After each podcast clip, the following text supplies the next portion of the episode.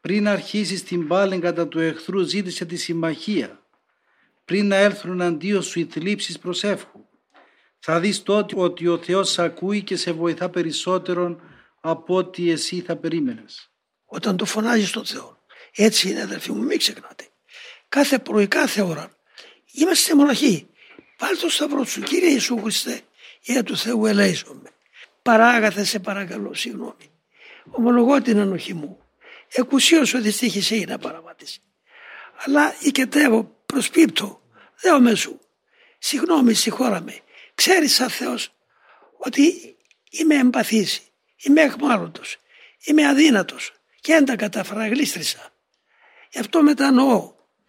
Σου ομολογώ ότι μετανοώ και παρακαλώ την αγάπη σου, βοήθησε με. Δύο καλά θέλω να μου κάνεις.